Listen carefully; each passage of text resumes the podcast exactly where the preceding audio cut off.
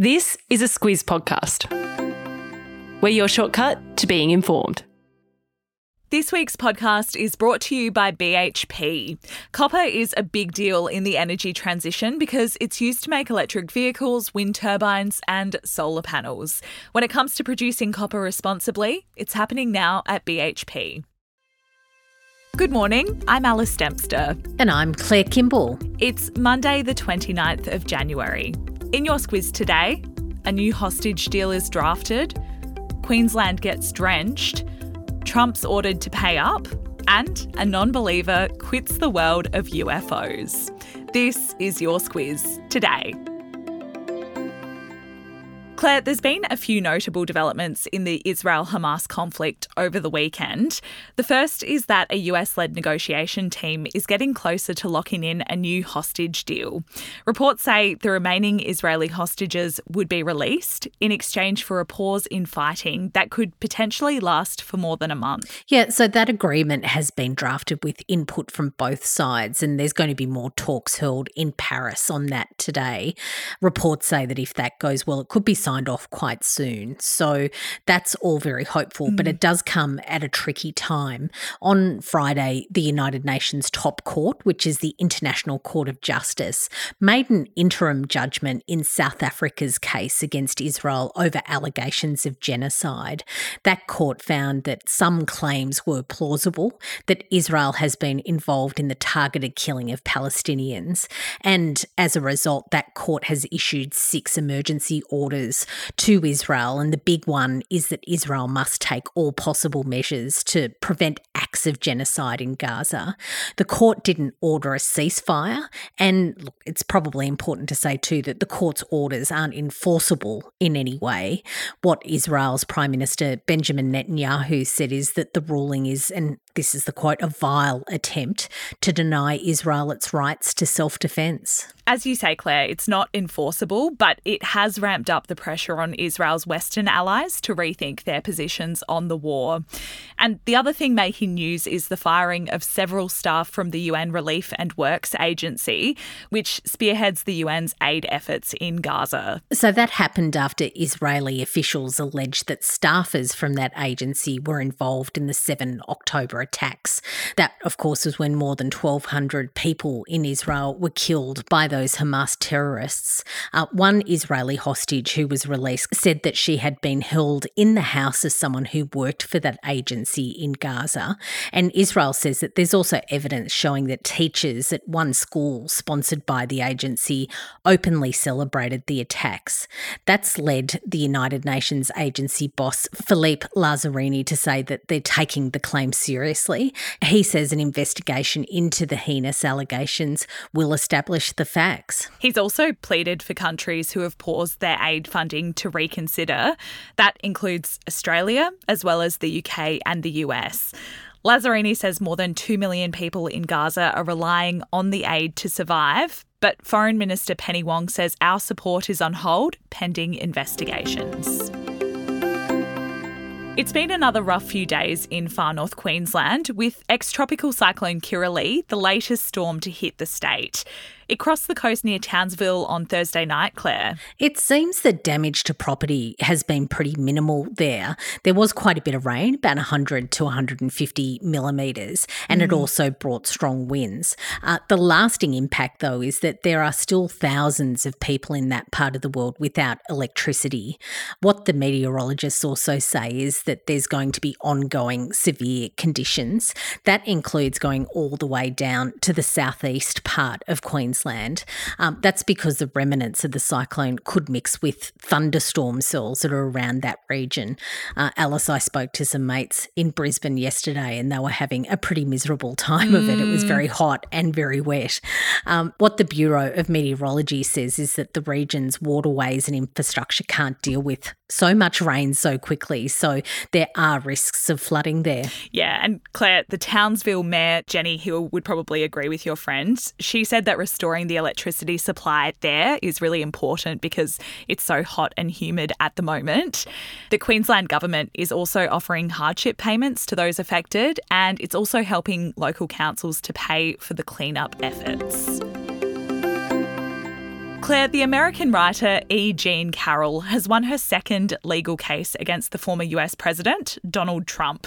He's been ordered to cough up 83.3 million US dollars. In Aussie dollars, that's more than 125 million. So it's quite a bit of cash. Um, just to recap, this is the latest case between Carroll and Trump. There was one that was tried last year that saw Carroll accuse Trump of sexually assaulting her in the 90s. Uh, he denied that. If you remember back, that was the one of a woman who said that he had assaulted her in a department store change room. Um, she said that he also defamed her after those allegations went public. She won that case last year and she was awarded 5 million US dollars. Uh, Trump had some pretty nasty things to say about her after that case, so she sued him again, and now she's won that. Yeah, she says it's a great victory for every woman who stands up when she's been knocked down, and a huge defeat for every bully who has tried to keep a woman down. To say Trump is not happy with the result is an understatement, though. He's promised to appeal both judgments. A quick message now from our podcast partner, BHP. Across the next couple of weeks, we'll be talking to Squizzers about BHP and the work they're doing to provide the materials that we need to transition to a low emission economy for the energy transition. At the start of the podcast, you heard how copper is used to make electric vehicles, wind turbines, and solar panels. So, when it comes to producing it, reducing emissions is a priority. And that's why BHP is making solar, wind, and battery deals to help power their South Australian Olympic Dam copper mine. It's happening now at BHP.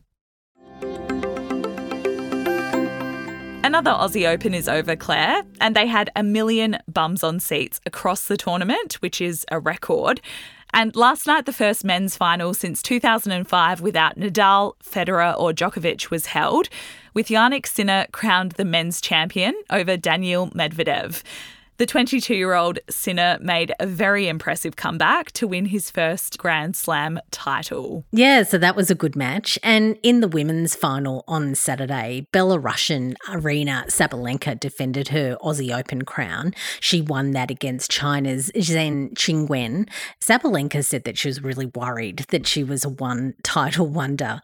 Of course, she won that Grand Slam last year, but it has put it to rest with her having that win. She did it in straight sets, so a really good victory for her.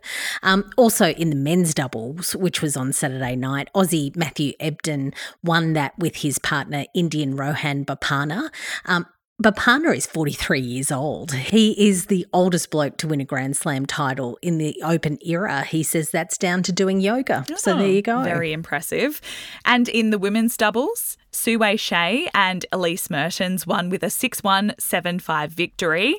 And to wrap up the tennis, the wheelchair singles titles were won by Japanese teenager Tokito Oda for the men's, and Diede de Groot won her sixth women's title. And just a quick mention before we wrap up on sport how about the West Indies beating the Aussies in the Brisbane Test match yesterday? Their rookie bowler, Shamar Joseph, tore through our batters, taking seven wickets to see his team take their first win against the Aussies in 27 years. Claire, it turns out the guy who used to be in charge of UFOs at the US Department of Defense is not a believer. Sean Kirkpatrick is his name, and he's recently made some very pointed comments about the existence or non existence of extraterrestrials. So he was the first director of the Pentagon's All Domain Anomaly Resolution Office, which is basically the UFO office. You might remember during Trump's time as president, this was all set up with the support of of the Congress, there was mm. lots of interest in really digging into the files to get explanations about these UFO sightings. But what Kirkpatrick says is during his time there, his team found that at least 90% of sightings had a very logical explanation. But he's left the job now and he says he's quite frustrated because he felt that people inside the US government who are hardcore alien fans are the ones pushing forward these conspiracy theories.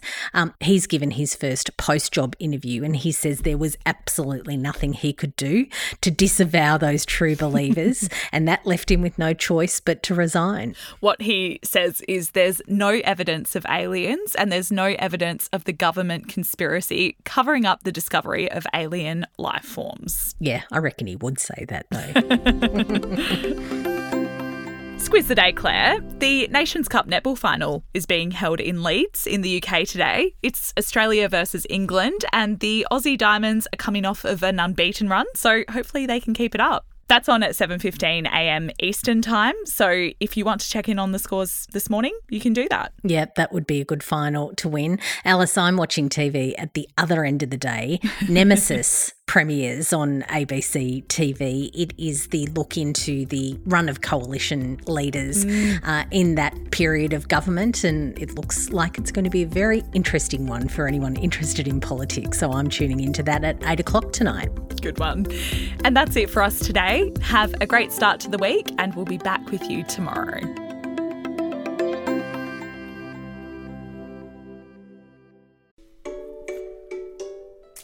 Hello, it's Bryce here from Squiz Kids. Kids and fiscal policy go together like peaches and cream, which is why we're excited to present a special Squiz Kids Q&A this week with Federal Treasurer Jim Chalmers. It's the podcast where the kids of Australia get to ask the questions. Tune in to Squiz Kids today to find out how the notorious BIG has helped shape next week's budget, why the Treasurer considers himself more of a three pointer than a slam dunker, and why his toenails will be painted with glitter nail polish next Tuesday when he stands in Parliament to hand down the budget. Plus, there's a cheeky question in there about his leadership ambition. All part of our mission to engage kids in the wider news agenda. Check it out in the Squiz Kids podcast feed or via squizkids.com.au.